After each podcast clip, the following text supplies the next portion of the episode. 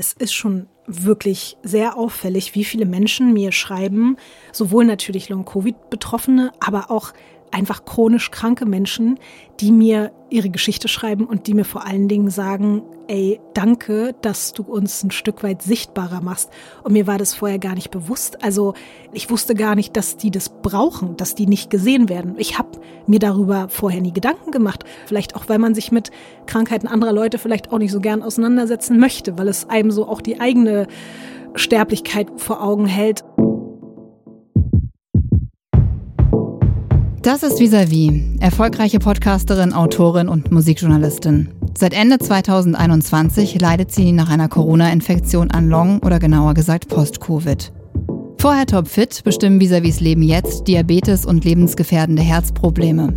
Lange Aufenthalte in Krankenhäusern, endlose Besuche in Arztpraxen, ewiges Warten auf mögliche Diagnosen und Angst. Fighting Long Covid ist ein Bremen 4 Podcast für die ARD Audiothek, in dem Visavi von ihrer gesundheitlichen Achterbahnfahrt erzählt. Ich bin Marlin Komper, Moderatorin und Redakteurin und höre wie ihr vor allem zu. Hallo Lotti. Hallo, hallo, hallo. Schön dich zu hören. Ebenso. Bist du bereit für einen emotionalen Sprung zurück in den Dezember 2021? Ja, ich okay. muss zugeben, es ist ein bisschen auch nach unserer letzten Folge habe ich gemerkt, dass es doch auch ein paar Tage gedauert hat, weil man da schon eben sehr doll reingesprungen ist und das wird ja jetzt auch gleich wieder der Fall sein. Deswegen, ich bin bereit, aber auch so ein bisschen mit dem Gefühl, es könnte auch wieder einfach ein bisschen schmerzhaft werden. Mm, ich glaube, bei dieser Sprachnachricht, die du damals verschickt hast mhm. aus dem Krankenhaus, könnte das der Fall sein. Es ist so, dass die halt einfach nicht genau wissen, was los ist, weil alle Befunde sind irgendwie immer widersprüchlich und es ist aber einfach so, dass es mir wirklich körperlich von Tag zu Tag eher schlechter geht, obwohl ich hier bin und obwohl ich Medikamente kriege. Aber mein Blutdruck und mein Puls sind immer noch ganz scheiße. Meine Atmung ist scheiße, meine Lungenfunktion ist scheiße. Mir ist total schwindig, ich bin total schlapp, ich kann nicht schlafen. Und halt diese Diabetes-Kacke, meine Bauchspeicheldrüse ist irgendwie angegriffen. Das ist alles so verrückt. Ich verstehe das alles einfach nicht ich bin halt auch so krass alleine, weil man ja keinen Besuch empfangen darf und es ist halt einfach, ach Mann, ich wünsche mir so sehr einfach wieder gesund zu sein. Ich nehme an, du weißt genau, an zu welchem Zeitpunkt du das verschickt hast, ne? Ja. Ich, boah, ich glaube, ich habe mich auch, muss ich wirklich sagen, noch nie in meinem Leben quasi in der Öffentlichkeit vor Menschen, die jetzt nicht meine besten Freunde sind oder meine Familie sind, so verletzlich gezeigt wie in dem Moment. Mhm. Weil das ist halt natürlich einfach eine, eine, super, super intime Sprachnachricht, aber ich fand es auch so bezeichnend, als ich das gefunden habe. Das war wirklich einfach, ich war so am Boden und ich hatte an diesem Tag, ich glaube, das war so Tag vier oder so dann in dem zweiten Krankenhaus und ich hatte zu diesem Zeitpunkt wirklich keinerlei Kraft mehr. Also da war nichts mehr so von dem Menschen übrig, der ich einfach noch ein paar Wochen oder Monate davor war. Also deswegen, ich kann mich so genau daran erinnern, als ich eingeliefert wurde in dieses zweite Krankenhaus. Am ersten Tag bin ich noch so langsam zu den verschiedenen Untersuchungen gelaufen und dann ging es mit mir wirklich weiter, jeden Tag bergab. An Tag zwei konnte ich nur noch mit dem Rollstuhl von Untersuchung zu Untersuchung gebracht werden. Und an Tag drei und vier konnte ich nicht mehr aus dem Bett aufstehen. Ich war nicht mehr in der Lage, alleine zu laufen. Und deswegen musste man mich wirklich den ganzen Tag durch dieses Krankenhaus zu den verschiedenen Stationen, dann zur Lungenärztin, dann da zur kardiologischen Untersuchung, musste ich alles im Bett geschoben werden. Und ich habe da nur noch gelegen wie im Delirium. Und wenn ich mir das so anhöre, das ist wirklich so, da waren alle Lebensgeister einfach aus mir raus und ich war, ich hatte wirklich eine Art von Verzweiflung in mir, die ich noch nie vorher empfunden habe. Und oh, ich musste mich auch gerade wirklich direkt wieder zusammenreißen, nicht auch sofort wieder in Tränen auszubrechen, weil es einfach, es ist echt so schmerzhaft, sich das anzuhören, wie, boah, wie krass am Ende ich da einfach mhm. war.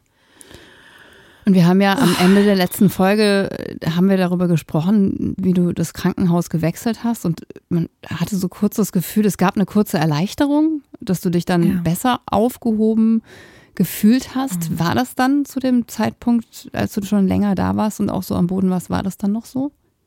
Das war zum Glück so. Ich habe mich dort sicher gefühlt und hatte das Gefühl, dass man dort auch viel, viel menschlicher mit mir umgegangen ist. Ich war nicht einfach nur Patientin mhm. Nummer so und so, sondern man muss dazu sagen, krasserweise ist es ein katholisches Krankenhaus. Ich bin ja eigentlich, also ich bin nicht gläubig mhm. und trotzdem, das finde ich auch so schön an diesem Krankenhaus, werden dort Menschen so aus dieser religiösen Nächstenliebe Haltung heraus, glaube ich, mit viel mehr Empathie und Liebe und Einfühlsamkeit behandelt. Und das habe ich dort wirklich gespürt, jeden Tag. Es war auch so, dass an Tag zwei oder drei eine Schwester kam, eine Seelsorgerin, also wirklich mhm. eine Schwester, wie, also eine Nonne war das. Und das war absurd, weil, wie gesagt, ich bin wirklich einfach Atheistin und habe aber in dem Moment das als so ein Geschenk empfunden, dass diese Seelsorgerin, diese Nonne bei mir am Bett saß und mit mir gesprochen hat. Und die war auch ganz schockiert, als ich ihr erzählt habe, was eigentlich bei mir abgegangen ist innerhalb von so kurzer Zeit. Und die war ganz ergriffen und hat mir aber auch dann versucht, ganz viel Mut zuzusprechen und das eben nicht nur auf so eine religiöse Art und Weise. Ich fand es aber trotzdem auch toll, dass auch sie gesagt hat, sie betet für mich und so. Das, mhm. das fand ich, das war echt schön. Also auf dieser Basis ging es mir viel besser als in dem anderen Krankenhaus, aber körperlich, das ist ja so verrückt. Man denkt ja, ey komm, jetzt ist die Covid-Infektion drei, vier Wochen her. Ich bin hier im Krankenhaus, es müsste ja bergauf gehen, aber ich war genau in der Phase und das sieht man auch dann an meinen Blutwerten später. Also das konnte man sich auch angucken. Die Verläufe sind genau in diesem Zeitpunkt ist alles viel schlechter bei mir geworden. Also mhm. da ging eigentlich dieses Long Post-Covid-Problem erst so richtig los. Und als ich gemerkt habe, ich kann nicht mehr selbstständig laufen, ich habe keine Kraft mehr. Also mhm. ich hatte vielleicht nicht mehr diese Todesangst, die ich ein paar Tage davor hatte, weil dazu war ich sozusagen, habe ich mich wirklich zu sicher gefühlt und ich war auch zu diesem Zeitpunkt ging es langsam los mit den ersten Medikamenten, um endlich wieder einen normalen Blutdruck und einen normalen Puls hinzubekommen und so. Und ich habe eben auch Insulin bekommen. Dadurch hatte ich nicht mehr die ganze Zeit so einen absurden Blutzucker, der mein, auch mein komplettes Gleichgewicht auseinandergebracht hat. Aber dieses Gefühl, dass ich vielleicht nicht mehr in der Lage bin, selbstständig mein Leben zu leben, mir selbstständig Socken anzuziehen, alleine auf Toilette zu gehen. Das hat in dem Moment natürlich bei mir eine unfassbare Angst ausgelöst, weil ich mhm. dachte, ich bin jetzt ein Pflegefall. So habe ich mich gefühlt. Und so war ich war auch ein Pflegefall für einige Tage.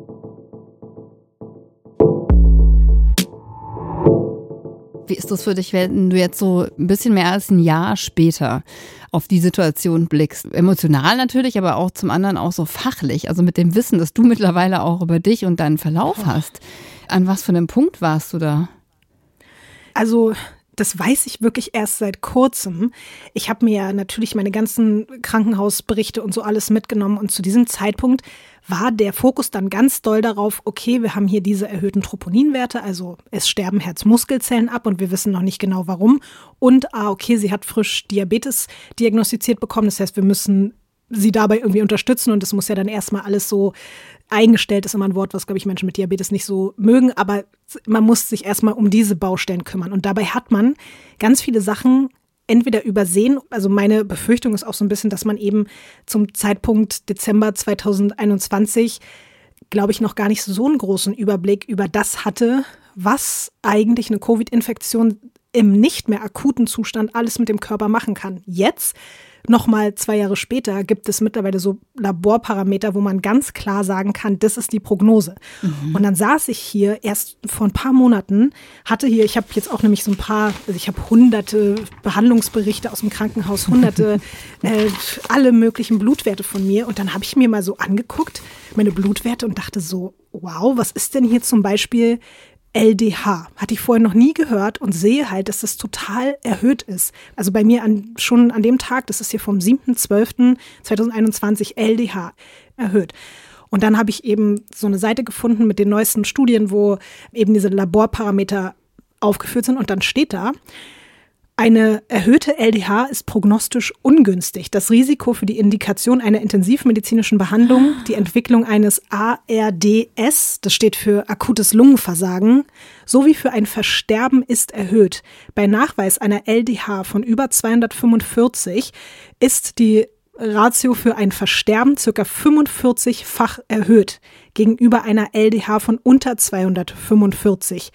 Ich hatte hier LDH von 280 oh. an dem Tag meiner Einweisung in das zweite Krankenhaus. Ich habe es gerade übrigens mal nebenbei gegoogelt. Ne? LDH ist ein Enzym Und wenn diese Werte erhöht sind, genau, kann es eben auf einen Herzinfarkt, Lungenembolie oder Leberentzündung sogar hinweisen. Krass, oder? Und mhm. das sind, also darüber hat zu diesem Zeitpunkt niemand mit mir gesprochen. Eigentlich ist es natürlich eh schon ungünstig, also wie du sagst, das ist ja an sich schon ein Hinweis, aber ich glaube, dadurch, dass bei mir so viele Sachen waren, hat man sich eben nur auf die so ganz schlimmen äh, Dinge bezogen, aber dann zum Beispiel auch so das nächste, dann CRP. So, was ich dann halt später gefunden habe, nämlich CRP ist oft schon in der sehr frühen Phase der Infektion erhöht und eignet sich als Verlaufsparameter des inflammatorischen Geschehens im Zusammenhang mit anderen Entzündungsparametern.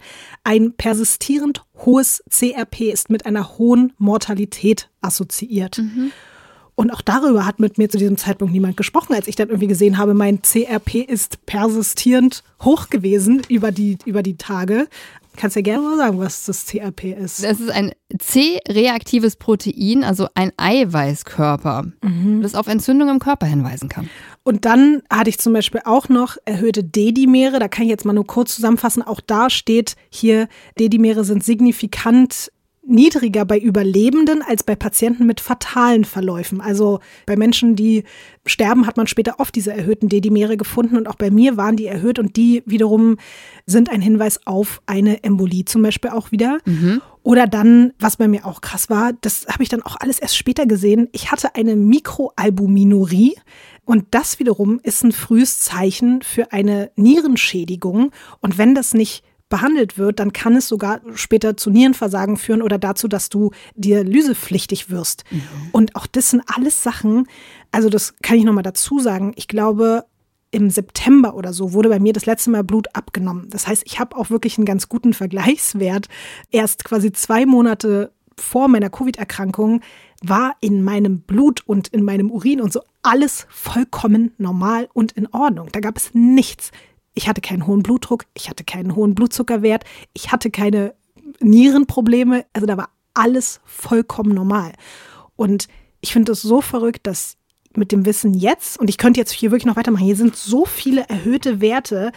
Und ich glaube, das meinte ich auch in dieser Sprachnachricht so, dass alles ist verrückt. Ich mhm. verstehe es nicht. Es ist, als hätte dieses Virus in meinem Körper alles komplett durcheinander gebracht und alles irgendwie angegriffen und zerstört, was es auf dem Weg da gefunden hat.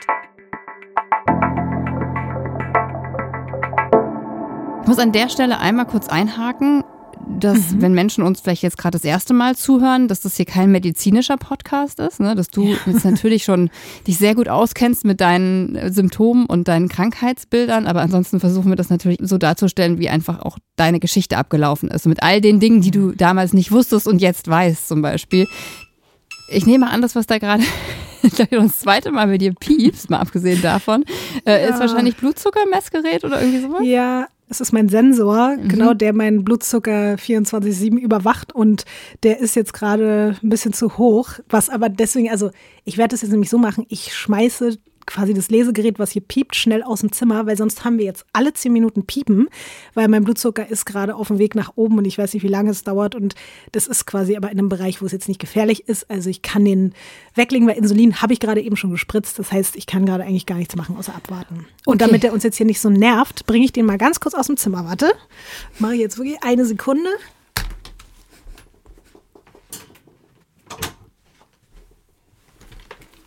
So. Aber nicht, dass das jetzt für dich ähm, irgendwie gefährlich wird, oder? Nein. Okay. Nein. Nein, da brauchst du dir keine Sorgen machen. Also ich bin jetzt irgendwie bei 180 oder so. Das ist die Schwelle, ab der dann dieses Gerät anfängt zu piepen. Es ist halt doof, weil es zu hoch ist, aber gefährlich wird es erst in ganz, ganz anderen Sphären.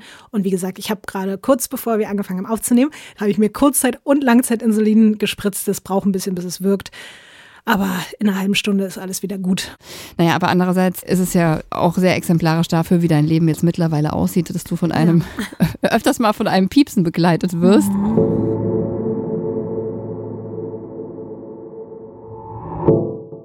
Kommen wir nochmal zurück zu der Sprachnachricht, die wir ganz am Anfang gehört haben und zu diesem mhm. Thema, dass du also jetzt während ja Corona auch noch so war, dass man keinen Besuch bekommen konnte, dass du mhm.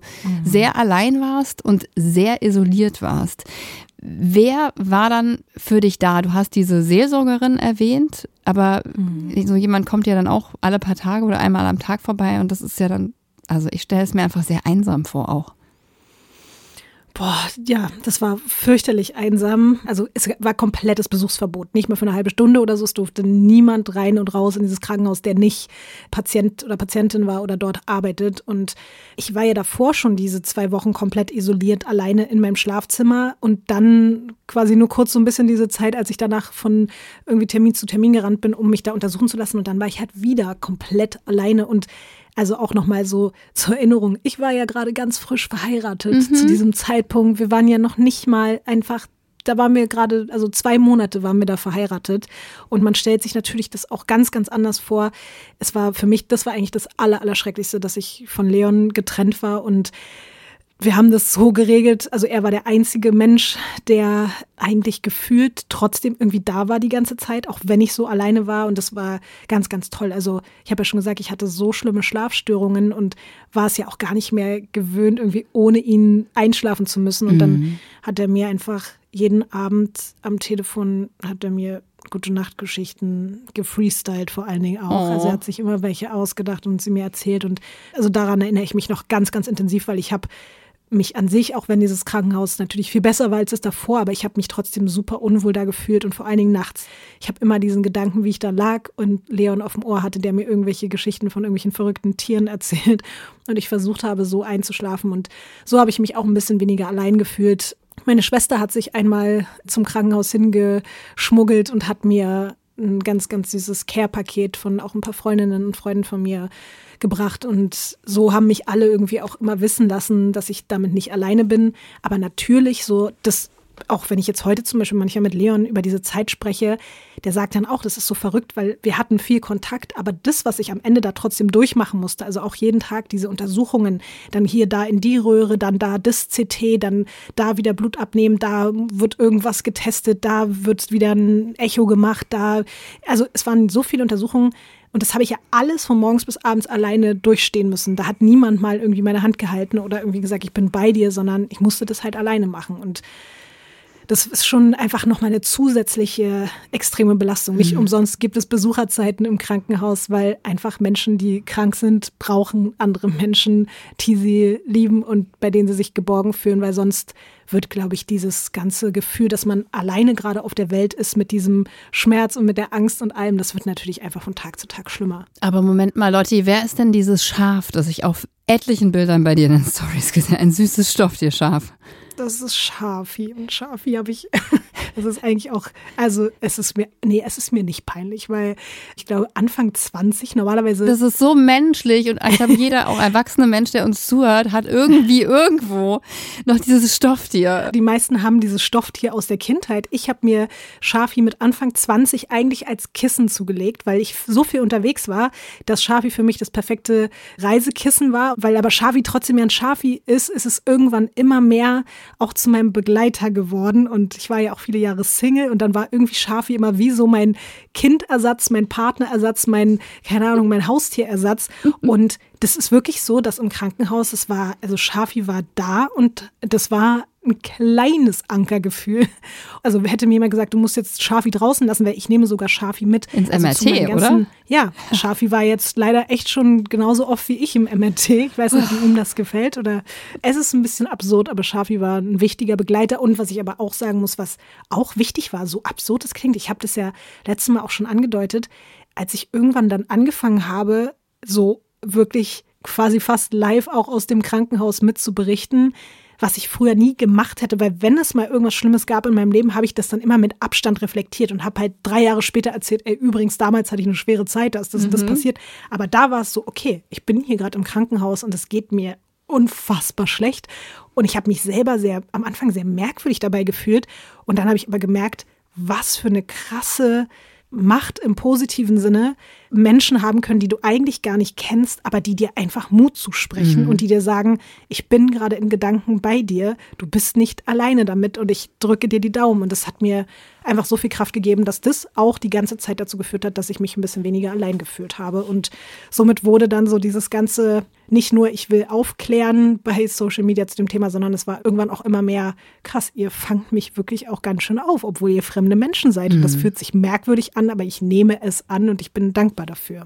Hast du denn das Gefühl, die Menschen, die dich bis heute auf Social Media lesen und supporten, was sind das für Leute? Sind das auch Menschen, die vielleicht auch eine Story haben, also auch Patientinnen und Patienten oder mehr Menschen, die das halt einfach auch sehr berührt? Ich würde sagen, sowohl als auch, aber es ist schon wirklich sehr auffällig, wie viele Menschen mir schreiben, sowohl natürlich Long-Covid-Betroffene, aber auch einfach chronisch kranke Menschen, die mir ihre Geschichte schreiben und die mir vor allen Dingen sagen, ey, danke, dass du uns ein Stück weit sichtbarer machst. Und mir war das vorher gar nicht bewusst. Also ich habe mich ja nicht gesehen, als ich bin jetzt hier die Botschafterin für irgendwie chronisch Kranke, weil ich wusste gar nicht, dass die das brauchen, dass die nicht gesehen werden. Ich habe mir darüber vorher nie Gedanken gemacht, aus meiner privilegierten, gesunden Situation heraus. Wie ist denn das eigentlich mit Menschen, die chronische Krankheiten haben? Ich muss leider wirklich sagen, das war in meinem Kopf nie groß Thema. Ich habe mich mit diesen Menschen irgendwie wenig befasst. Ich dachte immer, dass ich ein sehr empathischer Mensch bin, aber ich habe mich einfach dann vielleicht mit anderen Themen beschäftigt, wo ich irgendwie dachte, ich kann Menschen unterstützen und das war einfach nie mein Thema. Vielleicht auch, weil man sich mit Krankheiten ja auch nicht so gerne, vor allen Dingen mit Krankheiten anderer Leute vielleicht auch nicht so gern auseinandersetzen mhm. möchte, weil es einem so auch die eigene Sterblichkeit quasi so vor Augen hält und es ist für mich jedes Mal so berührend und so besonders. Ich kriege jeden Tag Nachrichten, wo ich wirklich erstmal kurz durchatmen muss und mir denke, boah, ich kann gar nicht glauben, dass einfach nur gerade jemandem vielleicht den Tag so ein bisschen gerettet hat, dass ich öffentlich gesagt habe, wie es mir geht und was bei mir passiert und wie sich das anfühlt, krank zu sein, weil diese Menschen mir einfach sagen, durch dich haben wir ein kleines bisschen mehr eine Stimme gekriegt in dieser ja dann doch oft am Ende des Tages auch oberflächlichen, perfekten Welt, in der einfach alle gesund sind und es mhm. allen gut geht und alle einfach nur ihr Leben leben ohne Einschränkungen. Gibt es was, was dich besonders berührt hat? Also gab es so, so, so, das Schönste, was dir ein Mensch geschrieben hat, mal, was hängen geblieben ist? Boah, da gab es ganz, ganz viel. Aber ich glaube, eine Nachricht, die in Bezug auf diese Diabetes-Sichtbarkeit bei mir ganz, ganz viel ausgelöst hat.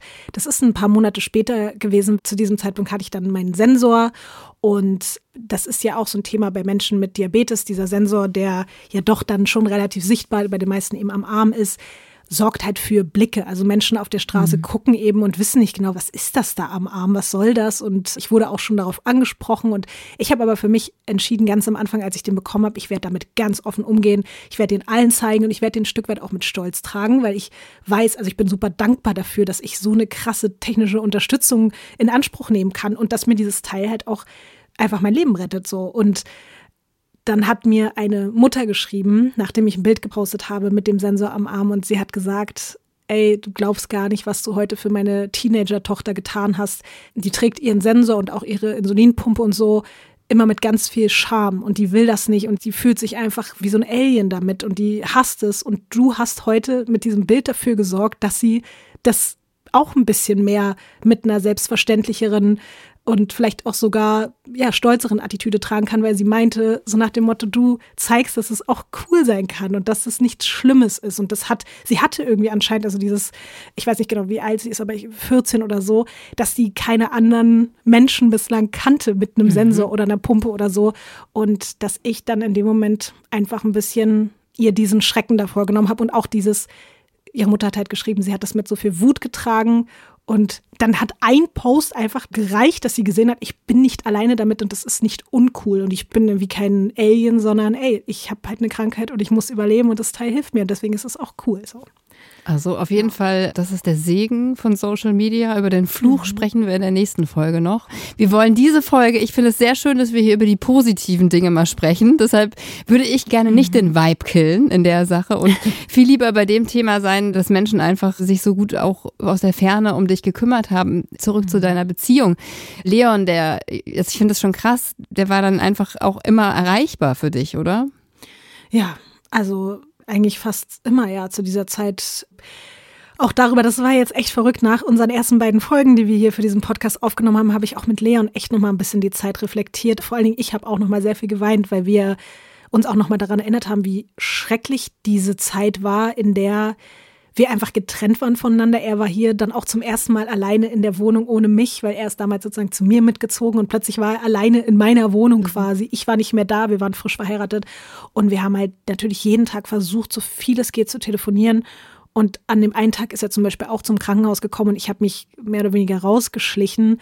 Es war aber ganz schlimm, weil an dem Tag habe ich richtig gemerkt, auch bei ihm, dass irgendwann so nach also es ging ja mit Tag eins der Infektion los und zu diesem Zeitpunkt hatten wir also schon, keine Ahnung, fünf, sechs Wochen wirklich Kampf hinter uns und dieser Mensch, den ich auch immer so positiv und so stark kannte, hat an dem Tag auch so ein bisschen, also ist an seine Grenzen gekommen. Gleichzeitig habe ich wieder gemerkt, oh Gott, ich kann gar nicht stehen, ich kann gar nicht mehr laufen. Und mhm. wir beide, das hat mich, also ich werde dieses Bild nicht vergessen, wie wir beide irgendwie Arm in Arm da auf diesem Krankenhaushof standen und richtig gemerkt haben, wie dieses beschissene Virus uns beiden die Freude und die Leichtigkeit und irgendwie das, das Leben aus dem Körper und der Seele geraubt hat in diesen letzten fünf Wochen.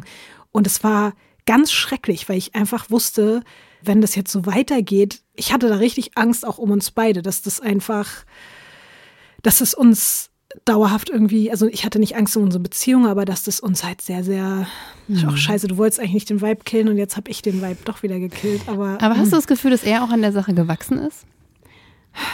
Also Leon ist tatsächlich ein bisschen jünger als ich und wir haben zusammen festgestellt, er musste quasi ganz schnell, nicht, dass er nicht schon erwachsen war, als wir uns kennengelernt haben, das wäre mhm. natürlich Quatsch, aber er musste nochmal auf eine ganz andere Art erwachsen werden in ganz kurzer Zeit, was, glaube ich, wenige Menschen erleben müssen, auch so mit einfach zu diesem Zeitpunkt irgendwie quasi, also nicht komplett Anfang 20, aber mit Anfang Mitte 20, wenn du plötzlich damit konfrontiert bist, ey, ich habe gerade geheiratet und ich dachte, jetzt fängt die schönste Zeit meines Lebens an und stattdessen bin ich plötzlich in der Situation, dass ich mir darum Gedanken machen muss, ob meine Frau irgendwie stirbt oder was passiert mit ihr und dass sie plötzlich krank wird und ob er wollte oder nicht. Ich hm. glaube, dass er, und er war eh schon unfassbar stark, aber er ist für mich wirklich der stärkste Mensch der Welt und er hat mir so krass viel Hoffnung und Mut und Liebe gegeben, jeden Tag seit Beginn dieser schrecklichen Zeit. Und es ist wirklich, also er ist für mich der größte Segen und das größte Geschenk auf der Welt. Und ich weiß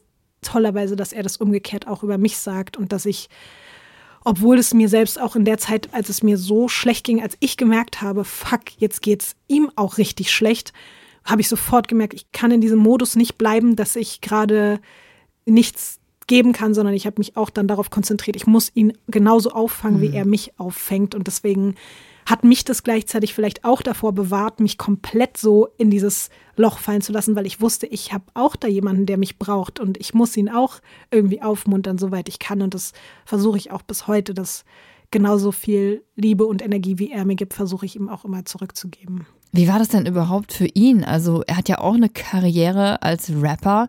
Musste er die dann on hold stellen oder wie hat er da weitergemacht? Tollerweise musste er das nicht on hold stellen. Natürlich, glaube ich, fiel es ihm schwer, weil wenn du halt Musik machst und auch deine Texte komplett selbst schreibst und die auch sehr nah am Leben dran sind, war das zu dem Zeitpunkt, glaube ich, ja, schwierig für ihn, dann einfach so weiter zu funktionieren wie vorher. Aber er war weiter im Studio und auch in den Monaten danach, glaube ich schon. Also er hat ein Album dann angefangen oder das, also an dem hat er auch schon vorher gearbeitet, aber ich glaube schon, dass auch von unserer Zeit da einiges mit reingeflossen ist. Vielleicht noch nicht so in dem Ausmaß, wie das vielleicht auch noch in anderen Songs kommen wird, was ich schon merke bei ihm, weil genauso wie ich ja versuche, die Dinge zu verarbeiten, egal ob in der Therapie oder jetzt auch mit diesem Podcast oder so, muss er das natürlich auch verarbeiten. Und ich glaube, dass die Musik dabei auch hilft. Und ich fand es irgendwie trotzdem ganz schön, dass ich ihm auch im Laufe dieses Jahres trotzdem, also egal wie schlecht es mir ging, ich habe immer versucht zu sagen, bitte mach diesen Auftritt, bitte gehe da ins Studio und bin dann auch zum Beispiel mal mitgekommen auf eine Albumfahrt und habe dann da einfach den größten Teil irgendwie alleine im Bett verbracht. Aber mhm. ich war dabei und konnte ihn irgendwie trotzdem auch unterstützen. Und deswegen, also er konnte glücklicherweise seine musikalische Karriere weiterverfolgen. Jetzt ist es, und unter uns gesagt, das ist eine sehr private Frage, weil das hat sich mir sofort aufgedrängt, als ich von deiner Geschichte gehört habe und dieser krasse Widerspruch zwischen wir sind gerade frisch verheiratet, wir sind crazy in love, wir haben hier gerade mhm. vorgehabt, eine Hochzeitsreise zu machen. Für viele Menschen kommen ja dann auch so andere Dinge und andere Fragen ins Spiel, auch wenn es einen kleinen mhm. Altersunterschied gibt. Was ist mit Familie?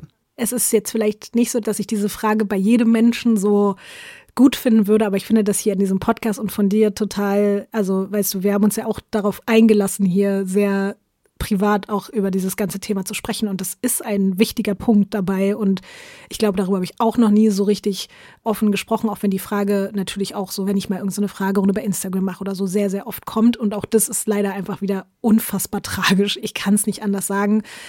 Äh, ja, wir wollten ganz klischeemäßig eben nicht nur in unsere Flitterwochen natürlich dann irgendwie zwei Monate nach der Hochzeit, sondern wir hatten uns auch wirklich richtig also es war wenige Tage, bevor ich mich mit Covid angesteckt habe, dass wir gesagt haben, so, wir probieren es jetzt. Und wir schauen einfach, ob ich schwanger werde. Und wir lassen es einfach auf uns zukommen, weil wir beide da total Bock drauf hatten und haben, einfach ein gemeinsames Kind zu haben und gerade so aus diesem Gefühl heraus, dass wir uns so krass lieben und dass wir beide einfach wissen, wir haben unseren Menschen gefunden, dass wir dachten, ey, wie schön kann es noch werden, wenn wir dann noch irgendwie ein Kind zusammen haben. Und es war wirklich, also ohne Spaß, zwei Tage bevor ich mich angesteckt habe, haben wir uns angeguckt und haben gesagt, jetzt ist es soweit, wir, wir machen das jetzt, wir probieren das jetzt. Und deswegen hatten wir einfach diesen Traum irgendwie ein paar Tage und dann äh, bin ich krank geworden und dann war es selbst noch zu dem Zeitpunkt, als ich im Krankenhaus war, dachte ich immer noch so, naja, okay, ich habe jetzt Diabetes Typ 1, aber das ist ja trotzdem noch möglich und das ist es auch. Also es gibt auch zum Glück ganz, ganz viele Frauen auch mit Diabetes Typ 1, die trotzdem schwanger werden. Das ist sehr, sehr kompliziert. Also ich habe mich dann auch direkt schon mal da so ein bisschen belesen drüber und fand es halt super interessant, weil ich dachte, gut, eine ganz durchschnittliche Schwangerschaft wird es nicht, sondern es wird ein bisschen komplizierter. Und irgendwann habe ich aber gemerkt, so im Laufe der Zeit, und das ist natürlich dann jetzt schon mal so ein bisschen auf dieses gesamte Jahr geblickt, seitdem es sind so viele gesundheitliche Probleme dazugekommen, so viele verschiedene Medikamente, weil im Dezember 2021 dachte ich ja noch, ja, ja, diese ganzen Herzmedikamente und dieser ganze Schwachsinn, das wird ja alles irgendwann wieder weg sein. Mhm. Irgendwann werde ich halt, also Diabetes wird wahrscheinlich nicht wieder weg sein, außer ich bin ein Wunder, aber ich dachte die ganze Zeit, irgendwann wird das alles wieder normal sein. Ich brauche ein bisschen Zeit, um mich zu erholen, dann ist alles wieder gut. Und als ich gemerkt habe, es ist nicht so, stattdessen kommen immer weitere Diagnosen dazu, immer mehr Medikamente dazu, ist dieses Thema immer mehr in den Hintergrund gerückt und irgendwann, wenn ich mich mit allem jetzt so einfach ganz rational von außen befasse, dann ist für mich der Punkt, und das, ich habe mich natürlich auch schon mal mit Ärztinnen und Ärzten darüber unterhalten, man könnte quasi kaum eine risikoreichere Schwangerschaft haben als mit den ganzen Komponenten, die ich auf einmal mitbringe. Da sind auch selbst Sachen, die man quasi im Verlauf der ganzen Untersuchungen gefunden hat. Die Wahrscheinlichkeit mit all diesen Medikamenten, die in meinem Körper sind, also überhaupt schwanger zu werden, ist das eine und dann ein gesundes Kind auf die Welt zu bringen und selber dabei gesund zu bleiben, die Chancen dafür stehen unfassbar schlecht und auch das sage ich jetzt vielleicht so. Also meine Schwester hat neulich mal gesagt, als wir darüber geredet haben, dass ich dabei sehr gefasst klinge. Und ich glaube, mhm. es ist vielleicht anders, als wenn eine Frau gesagt bekommt, dass man irgendwie keine Kinder bekommen kann. Ich glaube, das ist dann so eine endgültige Sache und dann hast du diesen Schmerz und weißt, es ist halt jetzt einfach in Stein gemeißelt, du wirst wahrscheinlich keine eigenen, was heißt wahrscheinlich, du wirst keine eigenen Kinder bekommen. Aber ich glaube, ich bin noch in diesem Prozess, wo ich die ganze Zeit, da ist irgendwie eine Tür offen, mhm. aber ich glaube, dass ich da nicht durchgehen kann und werde, auch weil die Vorstellung, was dabei alles schiefgehen kann, es sind so viele Gefahren dabei, dass bei mir eigentlich momentan das Gefühl ist, das wird nicht funktionieren. Und ich, ich muss mich davon verabschieden. Und vielleicht mache ich das auch schon seit einem Jahr ganz allmählich und Leon natürlich auch. Also wir reden darüber natürlich auch viel. Und das Gute ist, ich versuche ja dann immer auch sehr schnell aus diesen also es ist eigentlich eine unfassbar traurige Nachricht. Und gleichzeitig habe ich aber dann auch wieder gemerkt, ja, es gibt in dem Moment immer wieder dieses Zurückgucken auf, jetzt gerade geht es aber erstmal darum, dass ich mhm. irgendwie das hier überstehe und dass ich soweit halbwegs gesund und stabil werde, dass wir uns keine Gedanken darum machen müssen, ob ich morgen aufwache oder solche Sachen. Und das hat jetzt erstmal Priorität. Und dieser Kinderwunsch ist unfassbar groß, aber wenn es nicht so sein soll, dann soll es nicht so sein. Und dann gibt es zum Glück ja auch noch die Möglichkeit, zum Beispiel Kinder zu adoptieren.